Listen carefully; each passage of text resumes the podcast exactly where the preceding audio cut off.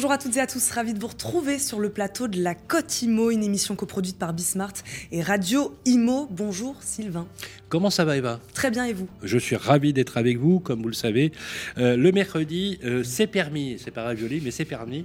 Euh, c'est surtout les tendances de la Côte Imo, parce que comme vous le savez, tous les mercredis, on décrypte pour vous l'actualité de l'immobilier. Comme vous le savez, les soubresauts du mercato immobilier ont vu quand même beaucoup d'incertitudes, de questions à se poser.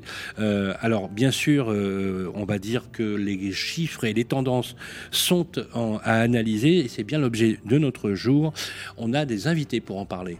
Tout à fait. Euh, focus aujourd'hui sur le marché de la transaction et de la gérance et de l'autre sur le marché de la copropriété. Justement, pour aborder ces deux sujets, nous accueillerons Benjamin Darmouni, président du cabinet Maurice Burgère, ainsi qu'Olivier Safar, directeur général du cabinet Safar. La Cotimo, vous l'avez compris, ça commence maintenant.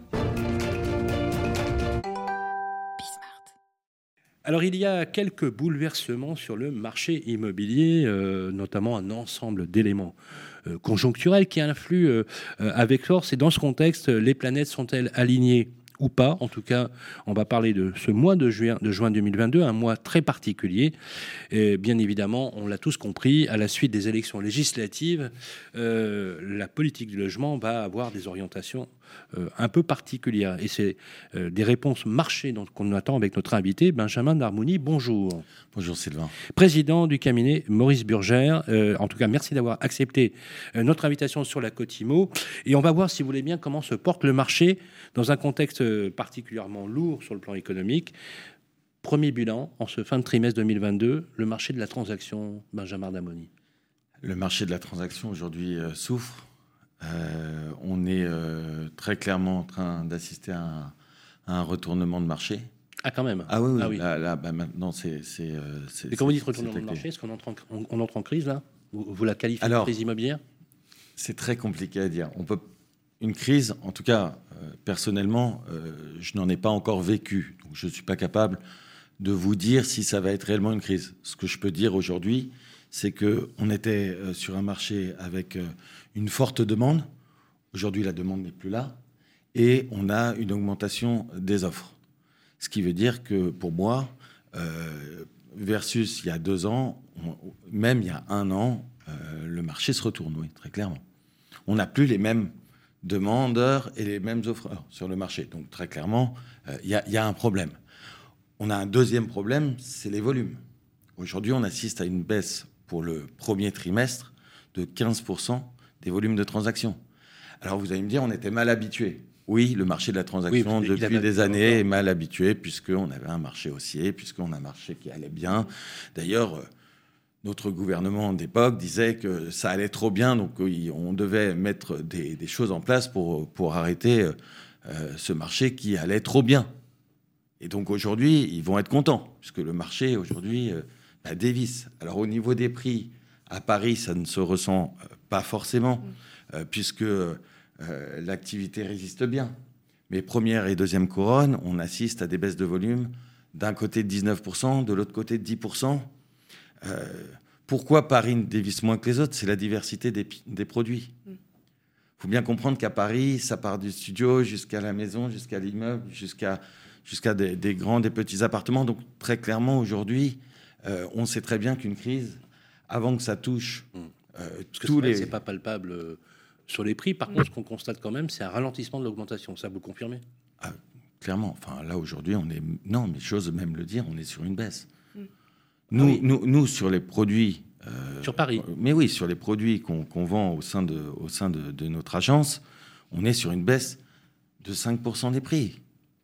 Et il faut le dire. Ça fait pas mourir de le dire. Et pour autant, faut réagir. Ok, je vais vous dire, quand on achète à 12 000 euros du mètre et qu'on est à moins 5%, croyez-moi, ça ne fait pas rougir. Au contraire, ça fait plutôt sourire les, les, acquéreurs. Ce n'est pas, pas, simple. Hein, de... Évidemment, et puis on a été mal habitué. Mhm. On a été mal habitué. On était sur un marché haussier. Donc, euh, une fois qu'on s'est dit ça, aujourd'hui, l'important, euh, c'est de trouver euh, les raisons de cette baisse. Alors pour vous, pour vous, elle s'explique comment Est-ce que, alors justement, on, on, va continuer sur, sur l'idée, euh, l'inflation hein, que personne n'avait vu venir dans ces proportions, qui a atteint presque 6%, euh, la frilosité des banques hein, euh, à accorder euh, des crédits, resserrement au, au 1er janvier du, des règles, des normes HCSF. Est-ce qu'il n'y a pas un effet un peu collatéral, ricochet, sur le stop des ventes, c'est-à-dire sur un ralentissement des ventes? Et enfin, effectivement, on voit bien que les banques aujourd'hui, il n'y a plus de débat. Hein. Euh, euh, c'est un apport minimum de 10%, quand c'est pas en moyenne des apports euh, de, 20%. On se rappelle quand même d'une époque où les prêts étaient garantis ou étaient financés à 100% et les ménages n'apportaient que les frais de notaire. D'ailleurs, on va le voir sur une infographie. je vous donne juste pour illustrer le propos le taux moyen des prêts, des prêts immobiliers. En décembre 2021, il était de 1,06%. En mai 2022, il est déjà à 1,25%. C'est une source de l'Observatoire du Crédit Logement.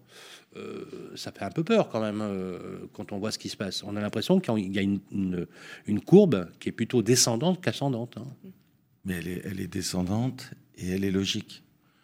On assiste à la désolvabilisation des ménages. On, arrive, on assiste à une baisse du pouvoir d'achat. Bien comprendre qu'aujourd'hui, un ménage euh, va perdre entre 10 et 15% de pouvoir d'achat. Donc, oui, effectivement, et en plus on ajoute à cela euh, la haute autorité qui a euh, accentué les difficultés de crédit, soit donc un taux d'endettement maximum de 35% et une durée maximum de crédit de 25 ans. Vous additionnez tout cela et vous vous rendez compte très clairement qu'aujourd'hui, le marché ne peut pas, euh, ne peut pas aller mieux. Et donc ça, ça va engendrer quoi? Baisse du pouvoir d'achat, des impayés sur les loyers, va en parler plus tard, mais des, impayés sur les crédits immobiliers et sur les crédits à la consommation. Aujourd'hui, il y a de grosses alertes qui sont faites auprès des banques. Pour les là, selon vous, on va vers une escalade? Voilà, c'est ça ma question. Quelles sont vos prévisions, on va dire, pour l'année euh, pour l'année 2022 Qu'est-ce que vous voyez dans votre boule de cristal? Vous êtes inquiet pour la suite? Cette tendance-là dont vous nous parlez, euh, elle va durer? Vous attendez à ce qu'elle s'arrête à un moment? Là, l'inflation continue en effet d'évoluer, mais voilà, qu'est-ce que vous, vous voyez? Clairement, aujourd'hui, je, ne vois pas ce que le gouvernement, le nouveau gouvernement ou le nouveau nouveau gouvernement va pouvoir mettre en place pour que les choses s'arrêtent. Ils ont injecté énormément, énormément d'argent pendant la pandémie. On sait tous que quand on injecte de l'argent dans l'économie, on crée de l'inflation. Mais on n'a rien fait pour la contrôler, cette inflation. Donc aujourd'hui, on est dans une situation où eh bien, très clairement, euh, on ne sait pas comment la situation va s'arranger. Et pire, regardons le marché du neuf. Alors, ça concerne moins Paris, plus petite couronne et grande couronne, mais le marché du neuf. On a des matériaux qui coûtent plus cher. On a une, euh, on a une, une guerre euh, avec l'Ukraine euh, qui euh, augmente, donc bien sûr l'inflation, mais aussi, aussi le, le, le prix des, des, matériaux. Et on a des constructeurs de maisons individuelles qui ont vendu leurs maisons à prix fixe. Comment vont-ils rentabiliser leurs entreprises? C'est un sujet. Et donc, on, a déjà, on entend déjà parler des promoteurs du fait qu'ils arrêtent certaines promotions qui ne sont plus rentables mais je ne vois pas dans quelle mesure tout cela peut arranger les choses. Ça ne, à mon sens, j'ose le dire, ça ne peut que les empirer. Alors, tous les, profils euh, sont concernés par la, hausse des taux qui a quand même considérablement impacté euh, les dossiers. Alors, ce qu'on appelle les, mauvais dossiers. Je ne suis pas trop fan de, ce terme. C'est les dossiers, c'est ceux qui affichent un fort taux d'endettement, bien évidemment. Mais maintenant, le taux d'endettement euh, aujourd'hui, il est clairement euh, très très limité à 35% euh, Les revenus faibles, hein, qui ont été, vous l'avez dit, désolvabilisés, et si aussi les emplois en manque de stabilité ou mal apprécié par les banques, notamment euh, travailleurs non salariés, euh, euh, contrats à durée indéterminée, les intermittents du spectacle. Dieu sait que dans d'autres professions, c'est aussi un sujet, la nature contractuelle de la relation à l'emploi pour obtenir des crédits. mais sur des dossiers, on va dire, un peu complexes, ça peut monter jusqu'à 1,7% qu'on n'avait jamais vu. Est-ce que aujourd'hui, cette désolvabilisation d'une partie, vous l'avez évoqué, va entraîner ou pas une décote une décote des biens. Je dis bien une décote des biens. Alors, oublions Paris, qui n'est qui est pas un marché tout à fait rationnel, euh, bien qu'on peut parler du marché francilien, mais est-ce que globalement, vous, vous le craignez? Parce que par le passé, c'est assez étrange, on a vécu des moments euh, similaires. Alors, juste un petit mot. Moi, j'aime, j'aime pas parler de mauvais dossiers. Euh, comme vous, je trouve qu'un dossier est un dossier, et quand il est accepté par une banque, ça veut dire qu'on y croit. Mmh. Déjà, c'est la première chose. La deuxième chose, vous évoquiez tout à l'heure les taux en disant que c'est passé à 1,25. Je vous informe déjà, je vous donne une nouvelle, on est déjà à 1,50. Donc si vous trouvez des taux à 1,25, je suis personnellement preneur. Euh, ensuite, c'est dire que c'est dire que voilà, on est sur des taux qui vont forcément augmenter. On parle d'inflation en septembre de 8 Donc donc très clairement, les taux vont forcément augmenter. Et donc sur le fait que effectivement euh, comment euh, va réagir le marché, le marché, il déclare, moins vous avez de demandes, plus les prix vont baisser. Parce que, parce que va y avoir un afflux de biens sur le marché. Donc les prix vont baisser.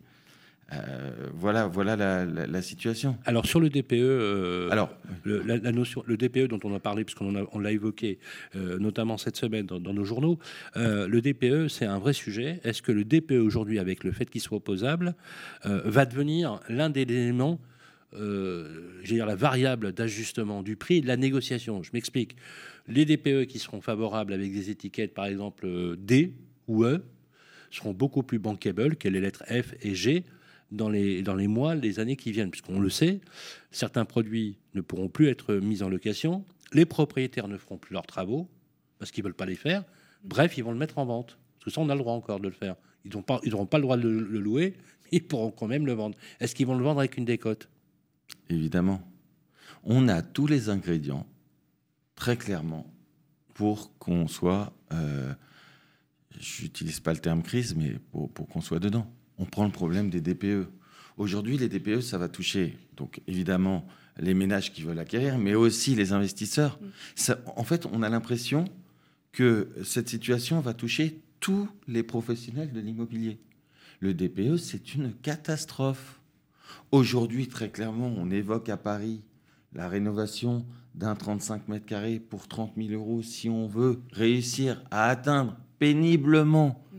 une lettre E isolation par l'intérieur, supprimer le gaz pour mettre de l'électricité, changer les fenêtres, sachant que je rappellerai que avec les architectes des bâtiments de France, quand vous êtes sur rue, eh bien vous êtes obligé de changer les fenêtres en bois. Donc tout cela coûte extrêmement cher. Donc c'est des investissements extrêmement importants et ça amène les clients à quoi? À les, à les, à les rendre obligés de devoir vendre leurs biens parce qu'ils ne peuvent plus l'entretenir, ils ne peuvent plus le rénover. Et donc, un ingrédient de plus. Voilà notre inquiétude. Voilà pourquoi aujourd'hui les professionnels de l'immobilier s'interrogent sur leur marché et s'interrogent sur les risques. Ils ne feront pas les travaux, donc c'est ce que vous dites. Ils vendront leurs biens.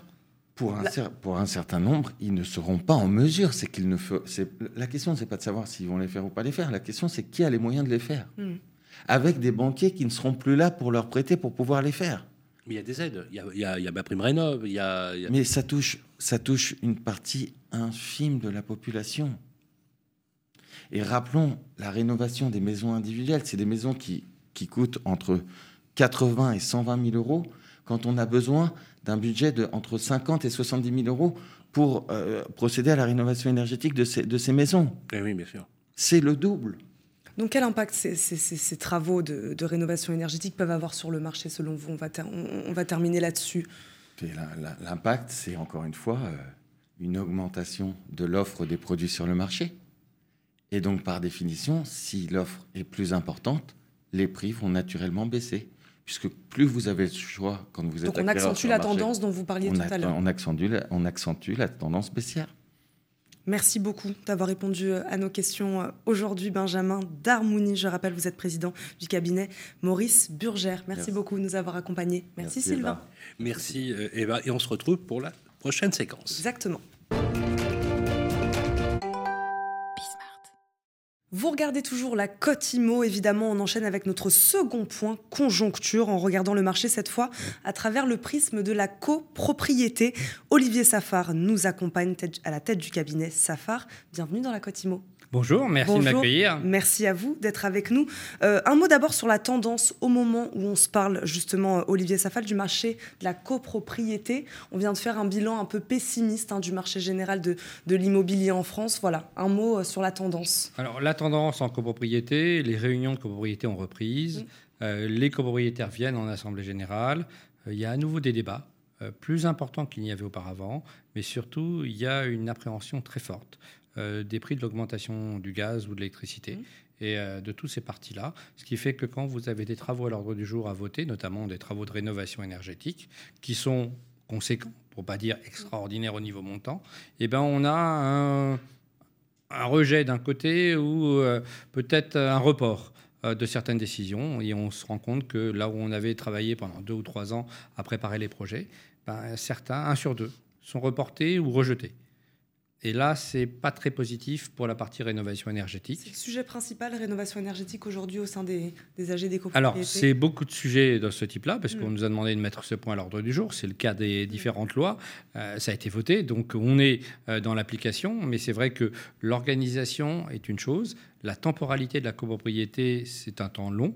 C'est-à-dire que pour arriver à faire une rénovation énergétique, il faut préparer des choses pendant trois ou quatre années pour arriver à le faire voter, et ben vous vous rendez compte quand vous venez présenter votre projet, un, que les montants ne sont plus les mêmes, parce que ben, les prix ont augmenté, inflation quand même réelle, notamment sur certains produits et certains matériaux. Et deux, effectivement, ben, les copropriétaires voient une augmentation de leurs charges par ailleurs et euh, ne veulent plus investir en se disant ben, je rajoute de l'argent effectivement tous les mois, mais euh, j'aurai une amélioration, mais dans deux ans ou trois ans. Parce que le temps que les travaux soient réalisés, vous votez les travaux. Les réalisations commencent l'année d'après et euh, c'est fini l'année suivante. Donc globalement, on a cette temporalité qui est une temporalité longue qui ne correspond pas toujours euh, à ce que demandent euh, nos copropriétaires et qui fait qu'on se retrouve aujourd'hui avec quelques blocages. Alors justement, alors, les blocages, Dieu sait qu'on vous a pas épargné, Olivier Safar. Euh, alors déjà, on est très content que vous confirmez, hein, les propriétaires, les copropriétaires viennent en AG physiquement. Oui, on a ils reviennent. présence. Ils reviennent. On a D'accord. Ils, sont, ils sont contents de revenir. Oui, ils sont contents de revenir. Ils sont contents de s'engueuler. Soyons réalistes. Je parle, quand je dis engueuler, c'est entre guillemets. Donc c'est quoi Ça veut dire qu'il y a du débat. C'est un signe de bonne santé. oui, c'est du débat. Quand vous avez un débat en assemblée générale, ça veut dire qu'il y en a certains qui sont pour, d'autres qui sont contre, mais surtout certains qui n'ont pas compris. L'intérêt du débat, c'est que vous voyez les questions et vous, vous allez pouvoir aiguiller les uns sur leur incompréhension, donner des informations complémentaires parce qu'ils n'ont pas compris les mécanismes de subvention, d'aide, de financement. Euh, d'autres, euh, bah, vous les aurez contre quoi qu'il arrive. Mais en moyenne, si vous arrivez à convaincre certains, bah, vous allez faire avancer les dossiers. Quand vous étiez, quand on vote par correspondance ou qu'en visio, bah, il se votait. Euh, oui, les comptes, les budgets, les renouvellements du syndic et du conseil syndical, des petits travaux. Et puis on attendait l'année suivante pour voir ce qu'on faisait. Alors, dans le caractère, on va dire, symptomatique de, qui touche la copropriété, euh, il y a celui de la rénovation énergétique, comme le disait Eva très justement. C'est un vrai sujet majeur, c'est le sujet de société, c'est le sujet des 50 prochaines années. Euh, vous le savez, élargissement de notre prime rénov au niveau de la copropriété, vous avez salué l'initiative. Ah, j'ai salué l'initiative, j'en suis très heureux. J'ai qu'une seule difficulté, c'est qu'elle s'arrête au 31 décembre 2022. Alors, et que notre gouvernement hier, vous l'avez vu, j'en suis pas sûr que nous aurons le renouvellement. Oui, effectivement, euh, la semaine dernière, il y a eu les élections euh, législatives euh, et on n'a pas encore forcément les orientations sur la nomination d'un ministère. Encore une fois, ce calendrier peut être très bien, très bien prorogé. Alors, on, va voir d'ailleurs une, une, infographie. on estime en France, on en a parlé tout au long de cette semaine, qu'il y a 4 800 000 logements qui sont des passoires thermiques. Ça, c'est la source du ministère de la transition énergétique. C'est une statistique qui a été faite en 2020. La me dit qu'il y en a 12 millions. Euh, le, président qu'on a reçu d'ailleurs cette semaine de Sidia nous, dit qu'il y en a 6. Euh, bref, le chantier est colossal. Question, on n'a pas l'impression quand on vous écoute que les copropriétés soient prêtes. Alors les copropriétés ont déjà compris ce que c'était, ce qui est déjà un point très positif. En revanche, est-ce qu'elles sont prêtes à passer le pas? Euh, Pour certaines, oui, les premières. La seule chose, c'est qu'on se rend compte que globalement, dès qu'on a un phénomène conjoncturel qui arrive, ça bloque. Et ça, c'est une difficulté. Pourtant, on a lancé beaucoup de copropriétés là-dessus. On les a fait avancer euh, depuis 3 ans, 4 ans, malgré le Covid. Ça, on l'a fait. Et euh, en leur disant attention, euh, ma prime Rénov CoPro, elle vient à échéance au 31 décembre 2022. Il faut avoir voté les travaux cette année, avoir déposé les dossiers avant le mois de novembre pour que, être éligible et avoir un accord avant le 31 décembre. Une fois qu'on a l'accord à le 31 décembre, les sommes peuvent être versées 2023 ou 2024. Mais aujourd'hui, bah, on a un blocage. Euh, sur le nombre de dossiers qu'on a présentés en AG, on en a une sur deux qui arrive. Donc ce qui est peu, et sachant que, bien évidemment, euh, les immeubles en rénovation énergétique, ce ne sont pas tous les immeubles. Ce sont les immeubles dans lesquels il y a des travaux à faire. Hmm. Ne croyez pas que l'on va forcer tous les immeubles à faire ces travaux de rénovation énergétique s'ils ont déjà fait leur ravalement, s'ils ont déjà fait la toiture, s'ils ont déjà changé leur chauffage, s'ils sont occupés déjà de leur canalisation. On n'y arrivera pas il faut qu'il y ait des travaux importants à faire dans l'immeuble pour partir sur une rénovation énergétique en plus. Pourquoi? Parce que quand on calcule le retour sur investissement, il ne se calcule pas sur la totalité des travaux. Il se calcule uniquement sur le surplus que vous allez faire pour la partie rénovation énergétique. Et là, quand on fait ce calcul, bah, c'est très clair. Si vos travaux de ravalement, de rénovation, euh, vous êtes parti sur un million d'euros, et que derrière, pour pouvoir faire de la rénovation énergétique, vous rajoutez 500 000 euros, et que sur ces 500 000 euros, vous aurez 250 000 euros d'aide ou de subvention, bah, ça vous coûte 250 000 euros de plus. En combien d'années? Je l'amortis et c'est là, comme ça, qu'on calcule. Et le problème, c'est qu'ils prennent tous 1 million 250 et ils font le nombre d'années. Mais non, les 1 million, vous les avez quoi qu'il arrive. Vous, c'est de cette manière-là que vous les accompagnez euh, en les aidant sur euh, ce calendrier-là, ce qu'il faut faire à tel moment, les financements. Oui. C'est de cette manière-là que vous les on accompagnez. on les accompagne, mais jamais tout seul. C'est-à-dire que le syndic, s'il est tout seul, on se trompe. Le syndic, il est accompagné d'un architecte, hmm. il est accompagné euh, d'un AMO, un assistant à maîtrise d'ouvrage, et souvent d'un ingénieur financier en complément. Pourquoi? Parce qu'il faut ces trois. Mm. Il faut arriver en groupe, organiser les choses, il faut rassurer les copropriétaires. Si vous n'avez pas l'ingénieur financier avec vous, les copropriétaires ne voteront pas. Important pour eux, c'est le montant du reste à charge. Mm. Ce montant du reste à charge, il se calcule comment? Il se calcule les travaux que vous avez à faire normalement, ça coûte tant. C'est une chose on me rend un crédit, vous avez un crédit éco-PTZ euh, pour partie si c'est de la rénovation énergétique. Sinon, vous avez un crédit effectivement dans les deux banques qui nous font ça. Aujourd'hui, on n'en a pas beaucoup. On a la, Caisse d'épargne de france et Domo Finance. On cherche des nouveaux banquiers. C'est un appel aux banquiers. Venez sur ce marché, il y a des choses à faire. On voulait vous poser la question avec Eva sur comment réagissent les banques là-dessus. A priori, d'après ce que vous me dites, il n'y en a pas beaucoup qui se bousculent Alors, portillon quand même. Ils ne se hein. bousculent pas du tout. Pourquoi? Parce que le dossier à monter est très compliqué. Vous devez monter un dossier par copropriétaire. C'est-à-dire, vous montez votre dossier de l'immeuble. Imaginez que vous ayez 100 copropriétaires dans l'immeuble, vous allez monter un dossier par copropriétaire. Et autant le dossier par l'immeuble, vous allez envoyer les documents à la banque par le mail ou par leur lien euh, extranet, c'est parfait. Autant pour chaque copropriétaire, ils ne nous ont pas encore digitalisé cette solution. C'est-à-dire qu'on doit envoyer un questionnaire à chaque copropriétaire qu'il doit remplir à la main. Il doit ensuite prendre le bordereau de mandat euh, à signer parce qu'ils seront prélevés, euh, donner leurs différents documents et tout nous renvoyer. Et nous, on doit scanner et renvoyer à la banque. Je dis, oula, euh, on est en retard dans la digitalisation. On a demandé à nos banques d'avancer là-dessus. C'était prévu normalement euh, pour le mois de janvier dernier. Il y a un an de retard parce que c'est plus compliqué, parce que RGPD est venu rajouter des couches complémentaires qui fait qu'on ne peut pas leur envoyer un lien sans avoir eu d'abord euh, leur accord préalable, avoir vérifié leur adresse email et enfin bon, complication. Simplifiez-nous les choses. Euh, je le dis. Un appel à la simplification. C'est un appel, un, à la simplification, deux, à la digitalisation. Les syndics, on s'est tous digitalisés pour ceux qui ne l'étaient pas. Les AG en visio, ils ont eu lieu. Euh, les, comptes sur le net, en extranet, aujourd'hui, tout le monde en a. Donc on est avancé là-dessus. Euh, avancé. On a parlé plusieurs fois dans cette émission cette semaine des délais qui paraissaient très courts pour faire certains travaux de rénovation énergétique dans certains bâtiments. Vous, que vous disent justement les, les, propriétaires, ils sont inquiets de ces délais qu'il faut respecter et qui arrivent assez vite finalement. ceux qui sont le plus inquiets, ce sont les propriétaires bailleurs. Mm. Pourquoi? Parce qu'auparavant, c'était ceux qui ne venaient pas en âger. Et comme par hasard, depuis quelques mois, on les voit apparaître, mm. parce que ce sont eux qui font avancer les, les, problèmes de travaux, notamment de rénovation énergétique pour tous les bâtiments qui sont E, F ou G. Mm-hmm. Je vous rappelle simplement que la première échéance, c'est le 22 août 2022. C'est dans pas longtemps. C'est l'impossibilité d'augmentation des loyers de tous les appartements qui sont F et G. Oups, euh, c'est pas loin. Donc ça veut dire que vous êtes bailleur, vous arrivez, vous voulez augmenter, Donc, plus terminé. Voilà, impossible d'appliquer l'IRL. D'ailleurs, l'IRL qui, euh, vous le savez, va peut-être être gelé pendant une année. Alors ça, ça sera une décision euh, du prochain gouvernement. Tu le crois- C'est une demande de tous? La réponse est oui. Euh, Donc comment vous- ça sera donc mis en œuvre croyez, Donc vous croyez que le gouvernement pourrait, et ça serait vraiment délétère quand on voit l'inflation, geler les IRL pendant une année? Et Il pourrait, s'il pro- proroge le bouclier tarifaire de l'autre côté sur les énergies. Je pense que ça ira ensemble. Vous ne pouvez pas faire d'un côté et pas de l'autre. Si vous faites les deux, on l'entend, c'est pour euh, effectivement aider euh, nos concitoyens, je peux le comprendre. En revanche, si c'est juste pour embêter les propriétaires bailleurs, ça colle pas. Il faut que tout le monde. Non, mais ait- c'est certainement pour aider. Il n'y a pas de, il y a pas pas de- de d'idée malsaine là-dessus. Enfin, quand même, les propriétaires euh, vont perdre euh, un quart de leur. euh, on avait calculé entre 15 et 20 de leurs revenus sur une année complète. On le sait. Est-ce qu'il y en a qui sont capables de l'absorber, ça?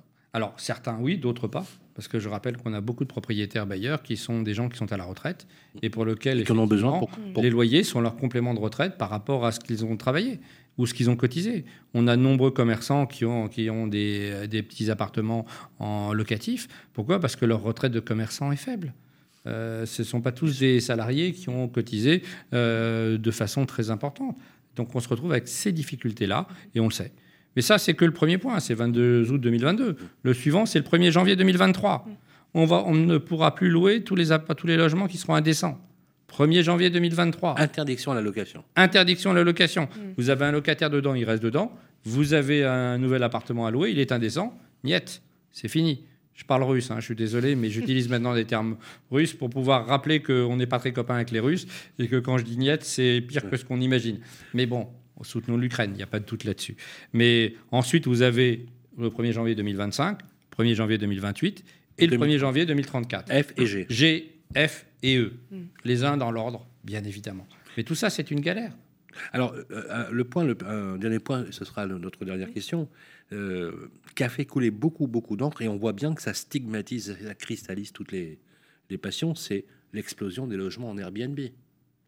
Euh, alors vous, vous êtes bien, vous êtes aux premières loges parce que vous êtes placé euh, euh, dans des copropriétés dans lesquelles euh, effectivement vous êtes très exposé. On est approche de la période estivale. Vous avez compris la question. Est-ce que ça va influencer la gestion courante de vos copropriétés? Alors, Forcément. Oui. D'abord, un, c'est une galère quand vous avez des logements Airbnb dans les immeubles. Ah oui, oui, oui, vraiment. Pourquoi? Parce que, comme d'habitude, ils arrivent jamais pendant la journée.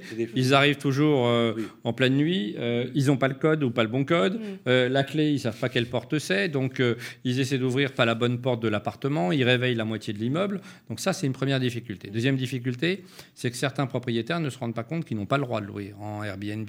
Donc, ils ont fait des demandes, bien évidemment, à la mairie de Paris, mais il y a toutes les communes autour. Et certaines communes, il n'y a pas effectivement d'autorisation. Il faut simplement, si c'est votre résidence principale, ne pas le, le mettre en Airbnb plus de 120 jours par an. Vous vérifiez, vous? Rien. Mais c'est des galères la plupart du temps. C'est une difficulté. À défaut, bah, il appartient au propriétaire de déposer son permis de construire pour transformer son logement en local commercial à vocation de résidence de tourisme. Je le rappelle, c'est un vrai permis.